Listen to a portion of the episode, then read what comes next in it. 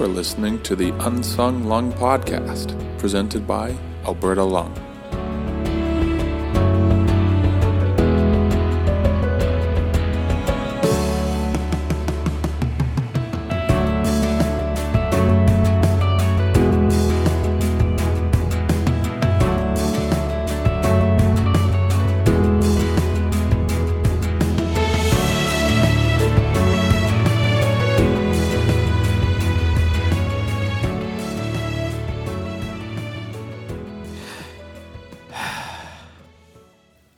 You were sick, very noticeably sick? Perhaps you had a shortness of breath and a lack of energy. But when you went to see your doctor, they had no idea what you had. What if this sickness caused you to go to the hospital more than once? How would you feel? Would you be scared? Would you be annoyed? These are questions that I have for our guest today who went through this very situation, that of an undiagnosed lung disease. And just so we're clear, when I say undiagnosed lung disease, that doesn't mean that she's in the process of getting a diagnosis. Doctors just have no idea what she has. As I'm sure you know by now, if you've listened to our show before, my name is Jacob Sperling and I am the host of the Unsung Lung podcast. Thank you so much for joining us today to learn a little more about lung health and how, in some cases, even the experts in this field can still be baffled for the last time this season, I'll just remind you that Tackle Radon Season 4 has now wrapped up, and I would like to thank everyone involved with this wonderful program. Although the campaign is over, if you haven't purchased a kit to test your home for radon, you still can. Please visit ablung.ca forward slash radon to learn more about this radioactive gas and buy your test kit there. Okay, so now back to today's show. Our guest on this episode is Kirsten Merle. As I mentioned at the top of the show, Kirsten has an undiagnosed lung disease. Thankfully, she is in remission now, but when her health issues were at their peak, things were certainly not easy. She was in and out of emergency four times, and doctors just could not figure out what was wrong with her lungs. Finally, she was admitted into hospital to see a lung specialist when her oxygen levels were at 85%. While this may have seemed like somewhat of a victory on the surface, what followed was six weeks of running test, uh, tests, plural, and biopsy. Today, I'll be asking Kirsten about navigating Alberta's healthcare system, the side effects rising out of all the medications that she was on, and her eventual recovery. I am so excited to get to share this interview with you, so without further ado, let's get into my chat with Kirsten. Okay, well, I am very much looking forward to getting into this conversation today, and I would like to welcome you, Kirsten, onto the Unsung Lung podcast. How's it going? Good. Thank you for having me. No problem. I am so excited. I feel like we haven't had someone with a a lung condition on in a while. I've just talked to talked to experts in the field, quote unquote. So it's it's better to get back to the roots and talk to someone who actually deals with this, dealt with it on a personal level. So thank you for being here. Mm-hmm. Of course. Thank you. Yeah. So, on to, I guess, the first question. We might as well dive, well, before we dive into the nitty gritty of hospital visits and medication side effects, I'm wondering if you can give our listeners a little bit of a background into your lung condition. So, in the intro of this episode, I let our listeners know that you have an undiagnosed lung condition, disease, I should say, or however you like to put it. So, maybe you can dive into that and let uh, us know where that whole ordeal started. Sure. Um, well, it was the summer of 2015, and I had actually, um, looking back, I recognized that the first symptom was actually I was in Vegas at the time. And I remember I had dropped something in the hotel room and I, I bent over to pick it up. And when I, you know, righted myself, it was like the wind was knocked out of me. Like I, I couldn't catch my breath. And once I returned back uh, home, at the time I was working at an office building where I, I climbed a couple of flights of stairs to get to my office. And I would walk up the stairs and I would just be so out of breath and also so lethargic, no energy. I would, you know, put in my eight hours and I would come home and I would just be getting into bed. So I wasn't able to get in to see my regular GP. So I went into the walk in clinic at my doctor's office. Um, the doctor there, you know, said, well, maybe you have a nasal infection, you know, sent me home with a nasal rinse. I do remember saying that this is not a nasal infection, um, but that's uh, sort of where I was left. The conditions worsened, went back again to the walk in clinic. This time I saw a second uh, different doctor. They said, well, let's uh, send you for uh, a chest x ray. So, went for the chest x ray. And um, I believe the correct term is the radiologist afterwards came in and said to me, You need to immediately go see your GP. And that's how it all began. Yeah. That's crazy. That I, uh, I guess we'll get into that afterwards and we can keep talking about it. But that's kind of scary if you hear that from a radiologist. like elaborate a little, but we could talk about that in a bit when we get more deep sure. into it. So, I guess after experiencing that shortness of breath and a lack of energy, you finally, I guess we're jumping ahead a bit, but you finally were admitted to hospital after visiting your GP. So I guess you can talk about that first. But sure. you you were there for six weeks. So I guess were you expecting to be there for that long? No, I was not expecting to be there that long. And you know, there there was quite a bit of back and forth before I ended up in the hospital. So um, when I first saw my GP, right when the radiologist said you need to see them immediately, you know, she said to me, something's happening here. I, I don't know what. It might be pneumonia. So I'm going to give you a prescription to battle pneumonia. And if you don't feel good in three to four days, you need to go to emergency.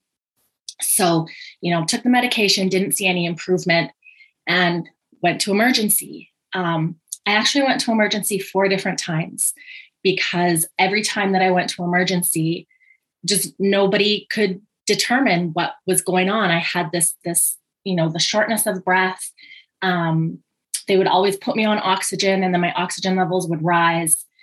But uh, just unfortunately, I was sent home every single time. And at that time, I had no quality of life.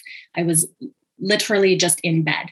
Um, I remember needing to like hold on to the wall just to walk down my hallway um, to be able to, you know, get to the kitchen or like not even having energy to stand to have a shower. I remember just sitting in the bathtub.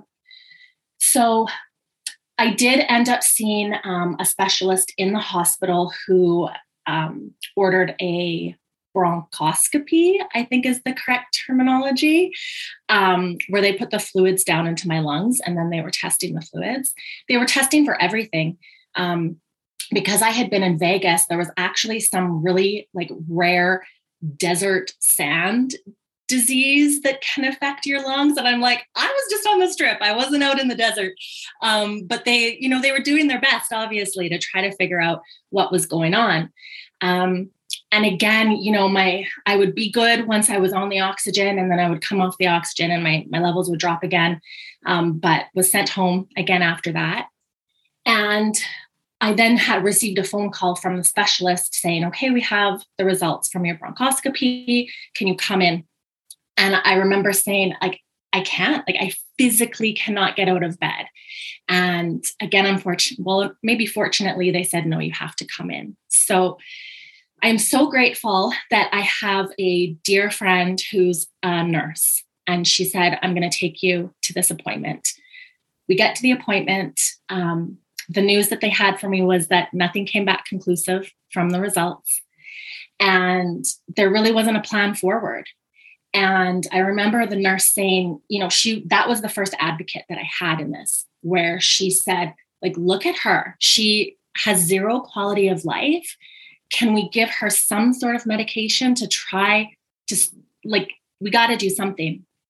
Um, and understandably the specialist was hesitant you know not wanting to prescribe things if he didn't know exactly what it was.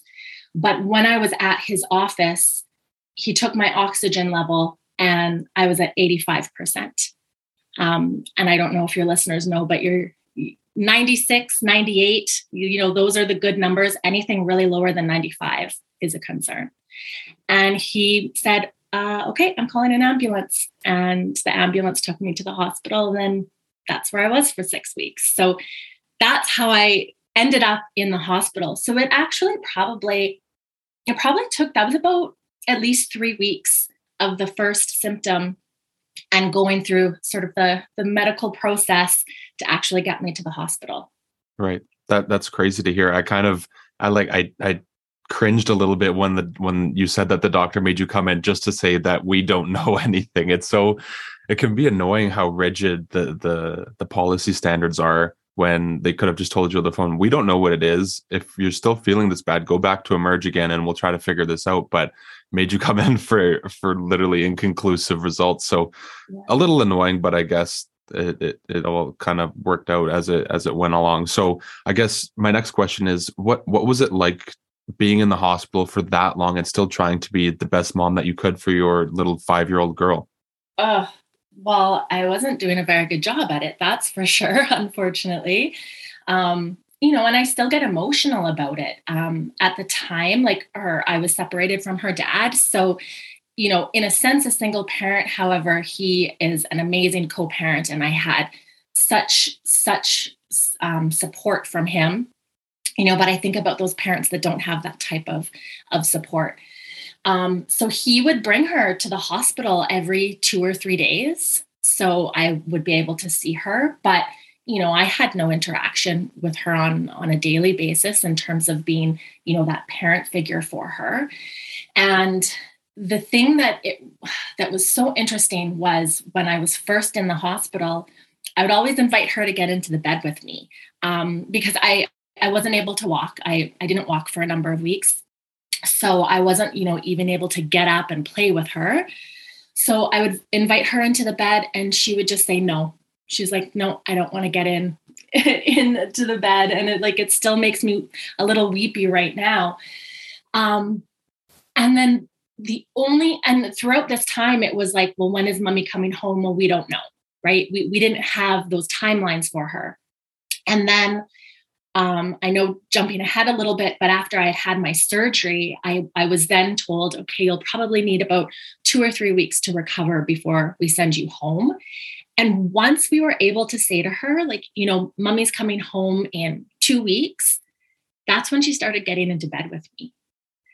So it was like in her little mind, you know, she couldn't process that I don't know what's happening with my mom. Um, but once we were able to put that definite timeline on for her, and she was like, oh, okay, mommy will be home, it was like she was then allowing herself to you know have that closeness with me. And like that's heartbreaking as as a parent. Um but she enjoyed her trips to the hospital you know? And then once i um once i started recovering and i was using my walker she loved it because we would go on like you know walker rides and so she got a kick out of it but um yeah again it, it goes back to i just think about all of the parents who don't have that type of support and are in similar health situations yeah, absolutely. That that's incredibly interesting about how your daughter wouldn't get into bed. It, it kind of like tears at the heartstrings a little bit, makes you makes you sad. But uh, and and thinking about how you said how some parents don't have that kind of, especially single parents don't have that support system. I'm thinking back to during COVID times when you physically weren't allowed in. So if if this was say five years later for yourself and you weren't and and your daughter was the same age, she wouldn't be able to see you for six weeks. That'd be incredibly difficult, and people had to go through that. So it it puts everything into perspective a little bit. COVID does, and but it's it's hard either way. So I guess jumping forward now, and we can certainly talk about your time in hospital, how that went, and the tests and the biopsy, but you you mentioned in our pre-interview conversations that you were diagnosed with an I'm not sure if it's ANCA or ANCA vasculitis, um, so that you could actually be discharged from hospital. Uh, was, was I guess I'm wondering if this was a relief at first, and you also mentioned that three other lung specialists looked at your biopsy and nobody could agree on a diagnosis. So how frustrating was that? you know it's for somebody who likes to be in control of all of the time uh, extremely frustrating um, again you know i understand that you know doctors are humans though and you're not going to necessarily have all of the answers um, but again which is it's really hard when you're just dealing with the unknown. You know they're like how do you plan? There's there's no way to plan if you don't actually know what you're dealing with. Um, so yeah how we got there was um, i was admitted to the u of a hospital um, spent a little bit of time there but then the decision was to to complete a lung biopsy. So then they sent me over to the royal alex and that's where they do their lung surgeries i guess. Um, so had a biopsy they took um, two sections out of my left lung of the upper and lower lung. Um, they were a couple of centimeters you know squared so little chunks gone. Um, and that recovery was um, extremely painful. Uh, i when i woke up i actually had um, still like the the chest drain coming out of the side of me. Um, and that was an interesting experience because when they removed it, you had to not be breathing. Otherwise, there was the chance of air getting pulled back in, which could be really dangerous. So I do have this vivid memory of going like practicing with the nurse of like holding my breath before they would like take this tube out. Um, but the tube was long because it came out the side of my rib cage, but it was like curved and would have come like all the way up um, to sort of like my sternum. So you have to hold your breath for quite a while. And then you, it was kind of like just like, like this tube coming out of your chest. It was like, yeah, just a very surreal experience. Um, but to to do the incision um, so they they had to have there was the incision for my chest tube and then there was an incision underneath my armpit and right underneath my breast. And they have to cut through your abdominal wall. Um, so the recovery from that i'm i'm actually still dealing with um, complications from that surgery now seeing a physiotherapist um, because of that so you know, just the, the physical recovery of it was really hard. Um, so yeah, once we had the biopsy, um, they sent me back to the U of A, and yeah, three different uh, specialists look at it, looked at it, and as you mentioned, they they couldn't come to a, a an agreement. But what they thought was the closest was this ANCA vasculitis, which is an autoimmune disease that attacks the teeny tiny blood vessels throughout your body. And what I learned was there does have to be some sort of official diagnosis for you to be discharged from the hospital. So they said, well, this is what we're going to put down. Um, this is how we're going to go forward with your treatment, um, even though I don't know if that's really what this is. Um, so I was, you know, I was happy to be discharged. I still remember very vividly that day. It was like September. My dad took me home. Um, we stopped at the pharmacy first to get my meds. Um, but it, like I said, as, as somebody who is a planner and I don't like saying control freak. I think that has a negative connotation. Um, but you know, I maybe others have described me that way. Um, it is hard to not have that conclusiveness with what's going on with my body. Absolutely. Yeah. I, I, would say type A personality. That's that's that's the one I go for. Yeah. We're we're not right. control freaks or or we're not anal about everything. We're just we're just type A's. That's it. So yeah. Yeah. So uh, you mentioned it, uh, medication. So on the topic of medication, I'm just wondering what it was like for you specifically to be on prednisone and then Imuran. I'm not sure if I'm pronouncing those correctly, but um, so but knowing full well that you and your specialist actually knew nothing about your condition, they they may may have had an idea, but was it confusing to be given medication even though you didn't have an official quote unquote diagnosis? Yeah, it was confusing, but you know I didn't really have any other option, you know, and I was worsening. Like, as I said, I, I wasn't even able to walk. And we were really at the point of like, let's try what, whatever to see what, what kind of results we can get. And, um, I remember a dear friend of mine at the time um, is a great Google researcher. And uh, when I told her, like, hey, they're they're planning on putting me on prednisone, she did a lot of research and said, yeah, like this is this is your only option. Um, so prednisone is a really um, high, highly potent steroid that helps fight inflammation. So it's, they call it, you know, like a miracle drug. It, it really is. However, it has really significant negative side effects. Um, so one of them is calcium loss. So um, I actually did like a, a, bone density scan. They had me on that, and then I needed to be taking calcium at the same time to combat that. Um, it keeps you awake. I would be awake for about 18 hours a day like you you can't turn yourself off um, you have an increased appetite um, but it also consumes your muscle mass so previous to hitting the hospital um, i actually was had been working with a trainer. I was doing heavy weightlifting about three or four times a week. I was definitely you know the strongest that i had ever been in my life. So not only was i going through these physical changes in terms of how this illness was affecting my body, but just, you know, the mental struggle of going from somebody who, you know, was previously lifting really heavy things and now i'm in this position of where like i could see it like i was losing my muscle mass um, there's also this condition it's called moon face where actually your face just puffs up um, to the point where actually I couldn't wear my glasses properly because my cheeks were so large that my glasses wouldn't fit on my face. So you're also again faced with this. Um, it was really, it was really hard, and I don't like. I don't want it to sound vain, but the the idea of going out into public, and you just physically, if somebody looks at you, they're like something's different, something's going on with this person. Um, that was really hard too. So um, how it worked with the prednisone is they, you know, they pumped it into me really high doses. And then the idea is that they don't want to keep you on it for too long because of all these other negative side effects. So then they start slowly tapering. So I would be on a dose for a couple of months and then we would lower it. And then if we would start to see symptoms come back, then we would raise it or, or keep it at that dose.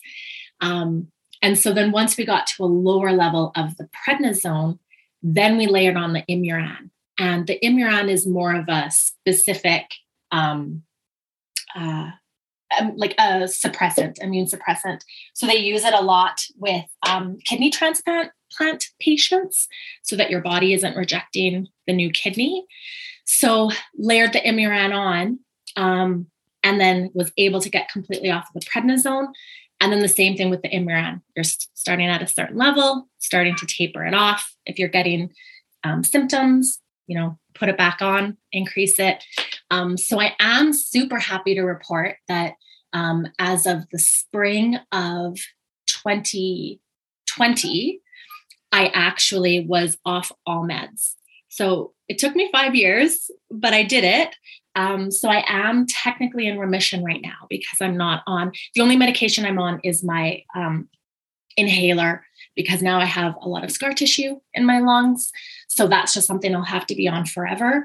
But from the autoimmune disease perspective, I'm I am in remission. So amazing. That's really interesting. There's so many things to to kind of unpack there. Just how you had to be on these two medications for five years and they weren't sure if you had this vasculitis and and muscle density decrease. I i can certainly sympathize with that and that i used to work out all the time and now school takes away all of it. So you lose muscle faster than you gain it. I think that's the that's mm-hmm. the kind of commonly um, accepted i guess phrase if you want to say it but yeah, yeah it, it's not fun. But so sort of changing gears a little bit here from medication to specialists, you mentioned that you also saw a number of different specialists, including a rheumatologist, a kidney specialist to help, I guess, maybe with the Imuran, and obviously your lung specialist. So, was it overwhelming to see all these different specialists, or did it help to think that you were hopefully inching closer to an actual diagnosis throughout these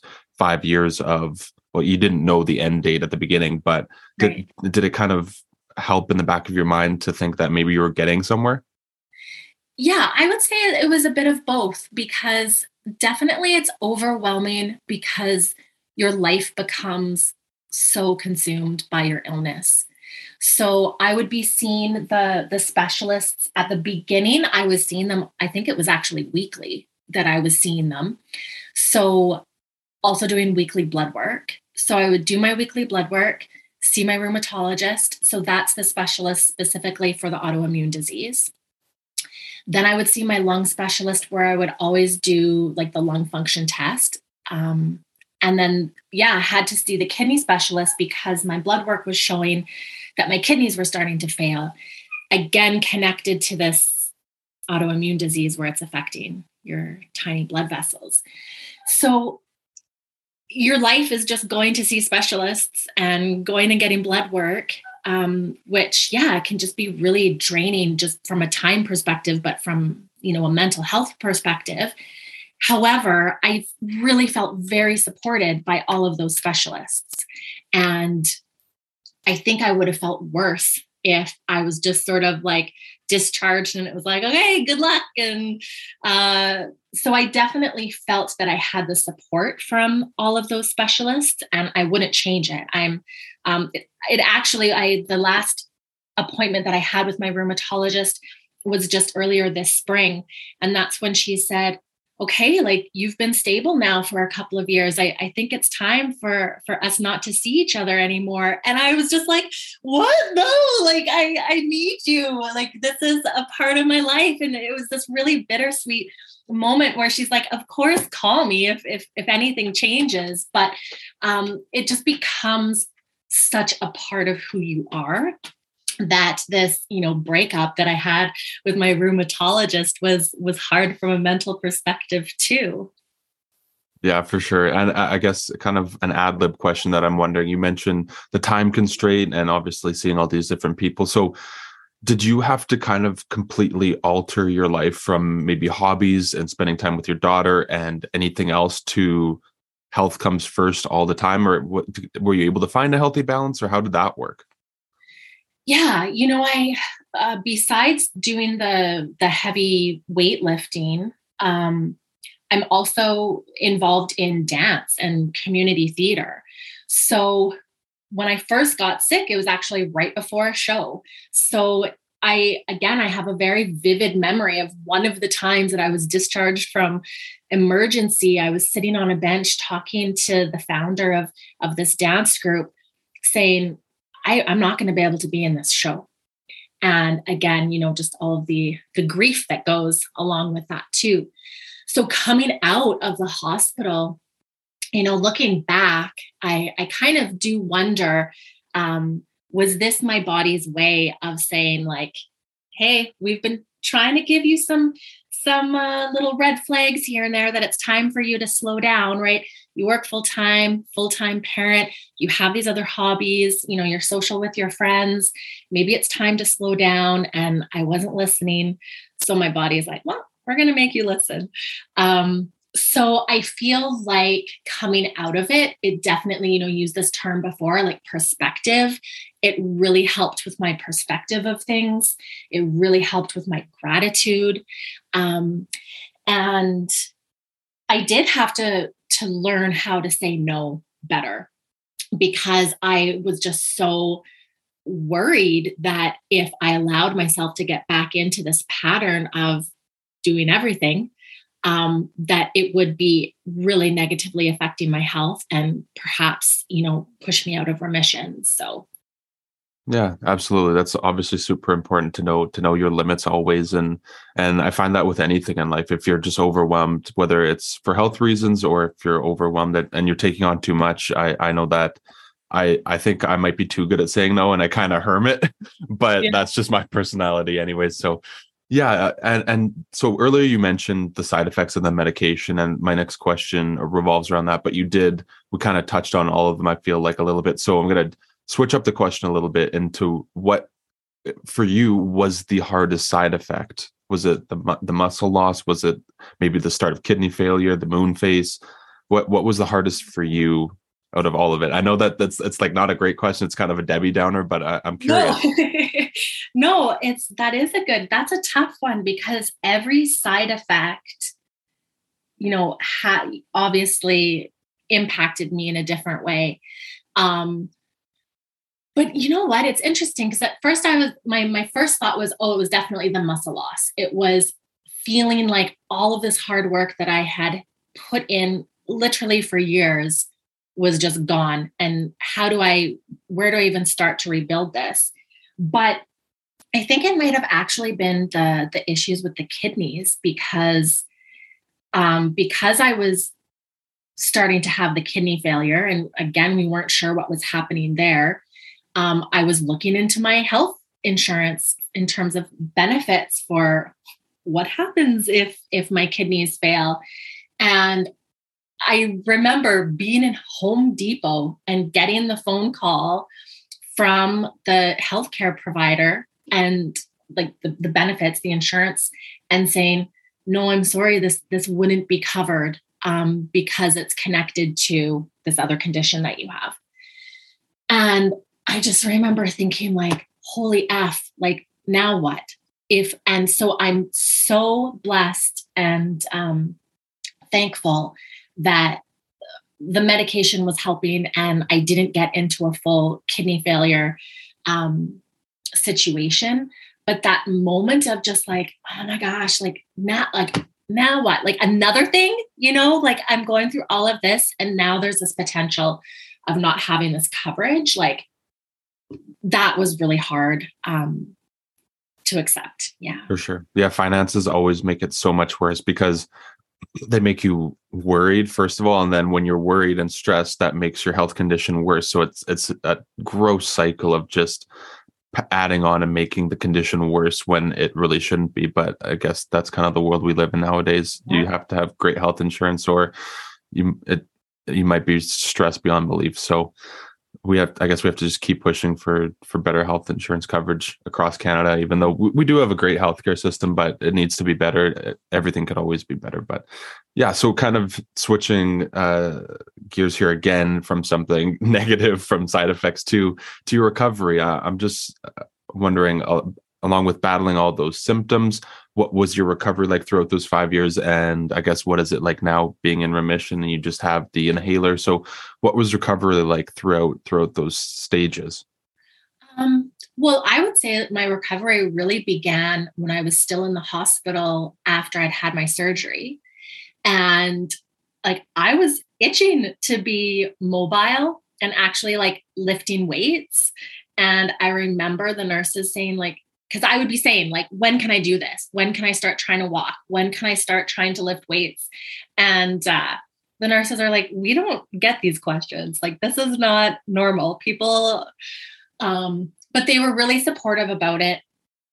And I, there was a, um, I guess I can't remember if it would have been like an occupational therapist. That might have been the correct term that would come and see me and she did she did she brought me like the little like the little hand weights and I actually have a video that I took of me because, um, you know, like the the senior citizen workouts where you're sitting in the chair and you see, like that was me where I I didn't have the strength to be standing, but I was just like sitting in a chair. I had these little tiny hand weights and I was just working them and like you know just like lifting my legs, lifting my knees, and uh, my friends got like a really good kick out of it.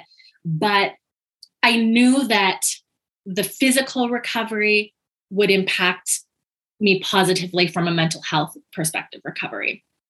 Um, now that being said, you know, I will say I've, um, you know, I'm back going to the gym now, but it was not like it was before. Um, it was really hard for me to start becoming active again because I would constantly compare myself to how I was pre illness and just getting over that mental hurdle of just accepting like this is who I am now was really really difficult. Um, but I've it took me a bit, but I've you know accepted like this is my life now, right? Like this this is uh, this is how it is, and now I would say yeah I. Uh, I mentioned that I still have some complications from the surgery but I would say my my recovery again it was physically painful just from the lung surgery itself and all those mental hurdles to to work through and and it was long like it's we're in what 7 years now and I'm and I'm still dealing with with complications from the surgery um so I know that it'll just always be a part of me. Definitely through COVID and being immunocompromised, you know, that's always going to be um, something that I have to be aware of. And uh, yeah, I guess that's just what comes to mind when I think about my recovery. Yeah, for sure. I think something that like the general concept, not concept, but uh, thought that comes to my head after almost every one of these questions is just how incredibly interesting it is that you were like down and out and like doing these senior citizen workouts when you didn't have a diagnosis like i understand if someone has small symptoms whether like they have a rash or something and it can't be figured out but when this was so debilitating and for you not to have a definitive answer yeah it, it kind of feels like they should almost name this new lung disease for you oh, okay. I totally need to tell my specialist that. Oh, well, you know what? I think it's um okay. So I think that was like we've talked about it. That was really hard to not have this definite diagnosis. And early after being discharged, um, I found a specialist based out of Vancouver where I sent all my records to, to them. I actually was compiling my records and was in touch with the Mayo Clinic in the United States because I did. I, I had this urgency to actually understand what was going on with me. Um, but I, you know, I used that word before, like consume, where I my life was consumed seeing specialists. It was consumed focusing on my health. And I realized that I was beginning to let my illness define me. Like I wasn't just Kirsten, I was Kirsten with this weird diagnosis uh, that isn't a diagnosis, weird lung disease. And I remember actually making the decision of like, you have to stop. You actually have to stop this journey of um, of trying to figure out what it is. You know, I think looking back, I probably would have felt different if we weren't seeing positive results from, you know, the medications and the treatments that I was on. But because we were seeing positive results and I was becoming healthier, uh, I did have to stop that quest to find out like what is the truth in terms mm-hmm. of my mm-hmm. illness. And I actually remember there was a time, so this it was a I think it was around Christmas time where I was with a number of my friends and they had said like okay like we're, we're gonna rent this minivan and go to the mayo clinic we're gonna go on this road trip with you and i remember saying like no i, I don't want to do that anymore and i think it was almost harder for them than for me to say like no i'm, I'm not giving this the energy in anymore because you know when you're a friend or a family member of somebody who's going through something like this you can feel really helpless, right? And they're, you know, they're thinking, well, we can support her in this journey of, of trying to figure out more details on her diagnosis. You know, if I, I took that away from them, in essence, um, and then they're kind of left with, well, now what can we do? Like, how how can we support her as a friend? Um, but right now, like I have come to accept that I I don't know exactly what it is or was and you know i just i'm i'm grateful for each day that i don't have symptoms and i've just you know told myself if and when things change well then we'll deal with it then for sure. That's incredibly interesting i think both sides of the spectrum are incredibly hard to hard to get to. For what, what i'm referencing is a previous guest on on the show completely defines his life by his cystic fibrosis and that's because he has uh, a podcast about health and that's his living and he loves it and he he defines it on his own terms is what he says.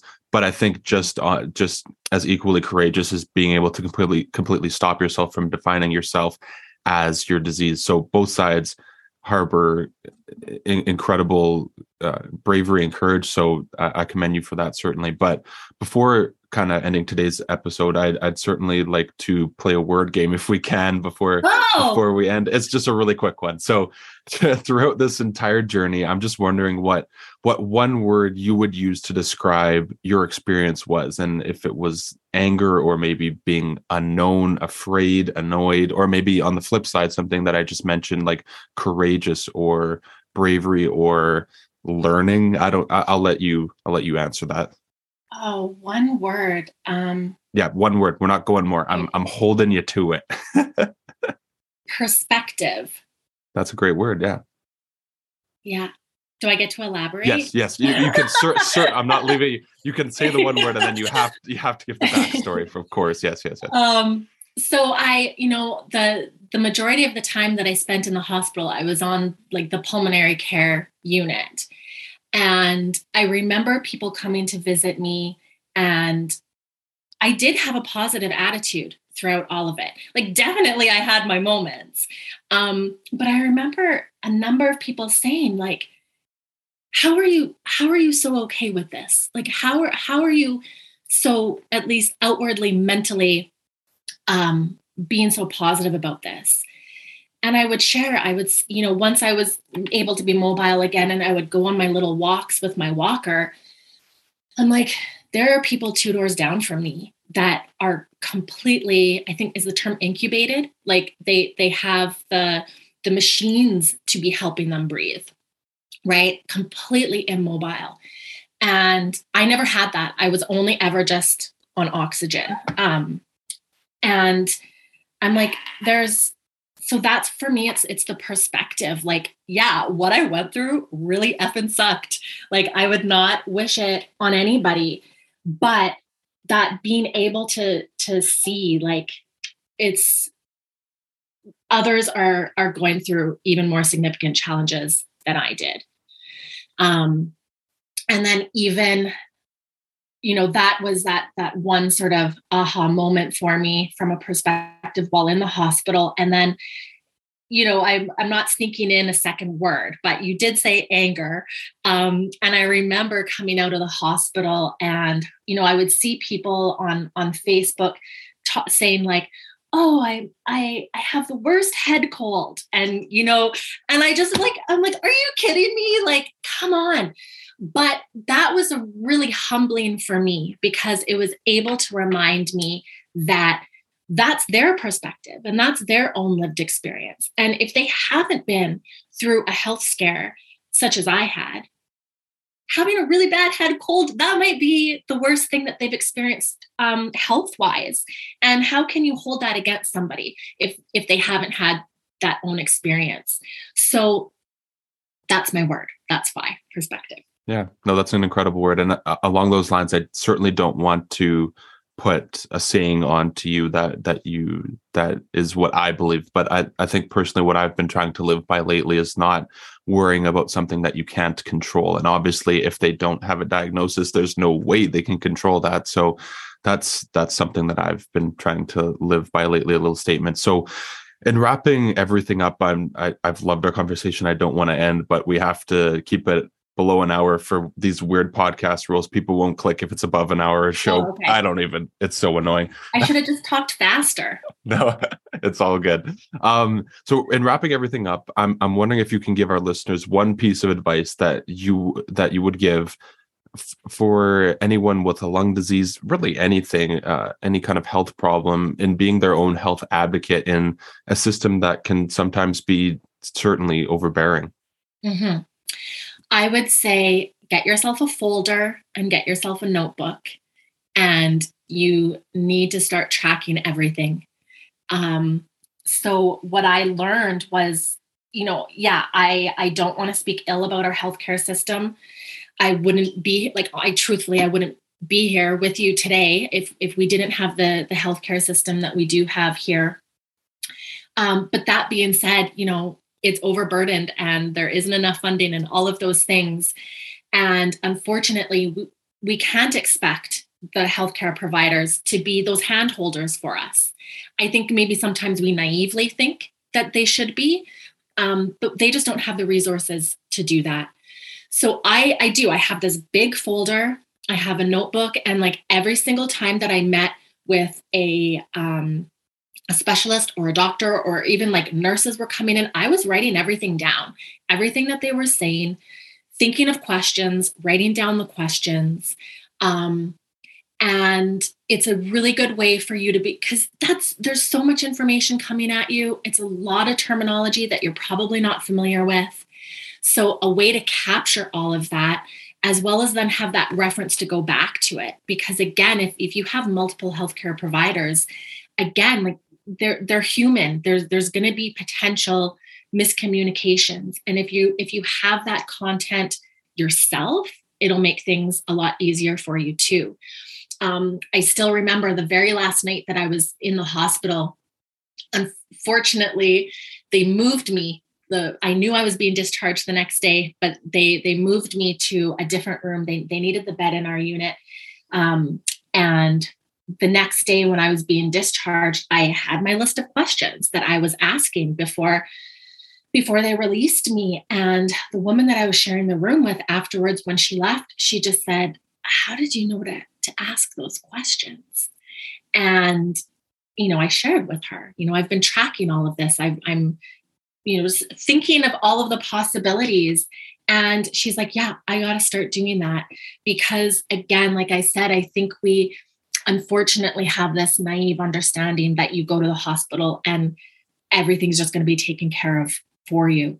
Um, and that's just not the case. And I'm not saying anything ill towards any of our healthcare providers. It's just the system that they're in. They are so overburdened, they don't have the capacity. Um, so that would be my piece of advice. And, you know, if you're a person who struggles with, you know, taking notes or having things um, documented, ask a friend or a family member to come to your appointments to be that that documenter for you um, and help you navigate the system because it's not always the most user friendly yeah absolutely. That's that's actually incredible advice. I feel like it, it's tangible. Most I, I feel like that question can be so easily over overlooked and say oh just speak up. Like make make yourself known that kind of thing but I I know I would never have thought to do that if and I guess I'm lucky that I've never had significant health issues in my life but certainly if I do I will definitely take that into perspective because yeah like you said there's well even in your case how you were seeing multiple different specialists there's there's kind of almost no way obviously there's there's a central database for mm-hmm. um, medical uh, your medical history but that some of that might just be lost in translation for whatever reason and you're the only one that knows your personal health history. So that's that's really incredible advice, and I I will certainly use it when, whenever I need to, whether it's friends, family, or myself. So yeah, that thank you for that. So I would like to personally thank you, Kirsten, for being our guest on the Unsung Lung podcast today, and thank you for sharing your experiences as well as your hardships and your recovery. And I definitely know that your wisdom and advice will help at least one person, and I can say that because it's helped me with that little last piece of advice. So, so, so thank you for that. Oh, you're very welcome. Thank you for having me. And yeah, it's, uh, I enjoy talking about it. Um, I wish I didn't have to talk about it, but I appreciate the opportunity to share. So thank yeah. you. Of course, uh, it, I think this is a very unique situation in that you don't know what you have. We can we can talk all day to people who know what they have, whether it's COPD or cystic fibrosis, and and see their kind of journey, but it's not every day you get to talk to someone who has something that's undiagnosed. So yeah, it was really it was really interesting to get to know that and, and thank you for being on. So I guess with that I'll just send us right through to the outro. What an incredible interview with Kirsten. I feel so lucky to be able to share her story with all of our listeners, and I am insanely grateful for her for being vulnerable with us and giving us a glimpse into her lung health history. So, as always, I'll just touch on my concluding thoughts for the show. The first being the extreme symptoms early on and and Kirsten not having enough energy to stand and she couldn't physically get out of bed to hear the results of her test and I just thought that was absolutely incredible for for someone to have symptoms of that magnitude but not be able to to establish a firm result on any kind of lung biopsy or or any test that she took ever. They they they had um, some ideas about what it could have been, but nothing definitive. And just to be that down and out was was really incredible and and something just to to really take into perspective and into how we have to always be careful with our health and never take anything lightly certainly my second concluding point is just on the importance of family in battling health problems things that Kirsten mentioned, like the importance of co parenting and having her daughter in the hospital with her, are just really amazing. And they truly speak to things that can help along with the recovery process. Uh, and, and something that rather pulls at the heartstrings a bit that Kirsten mentioned in her daughter not wanting to get into the bed with her. And I can certainly sympathize with that. You, you never want to see your parents, your, your mom, your best friend in a condition like that.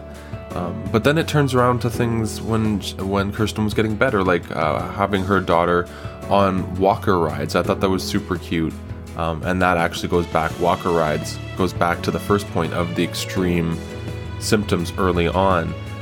Just how she actually had to use a walker is kind of crazy to think of, considering they had no idea what she had. But throughout all those extreme symptoms, you had family, she had family, and I think that was obviously very important for her. I can't speak for her, but I can only imagine how important that was um, for her in the process.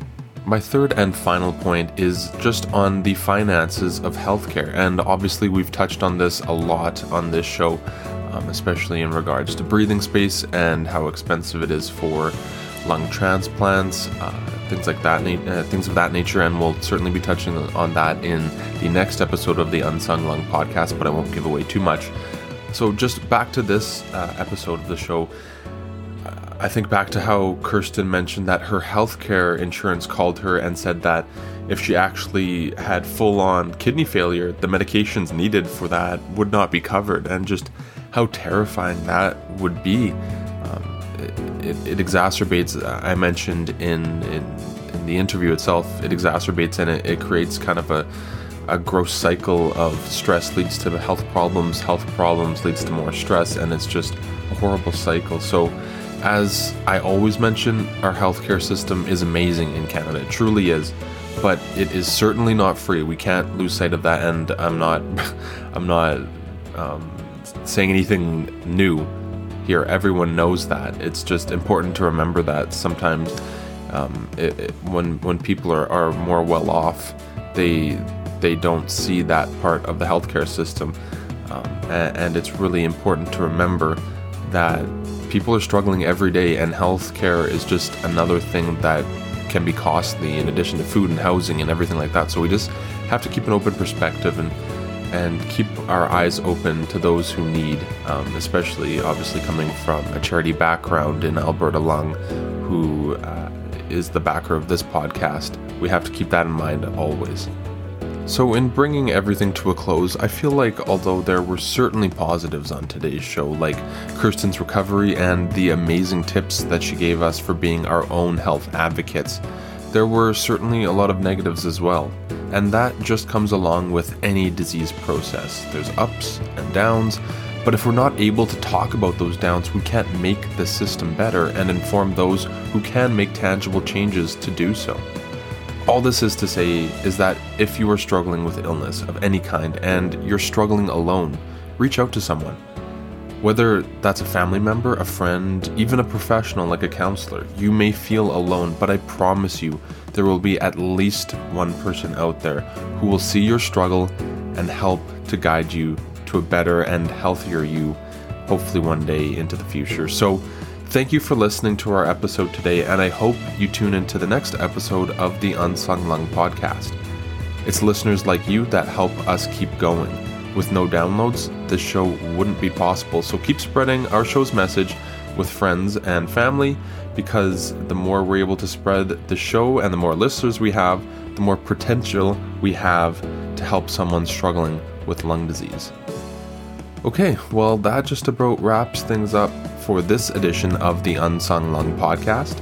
And before we close, I'll end with our motto just remember to breathe.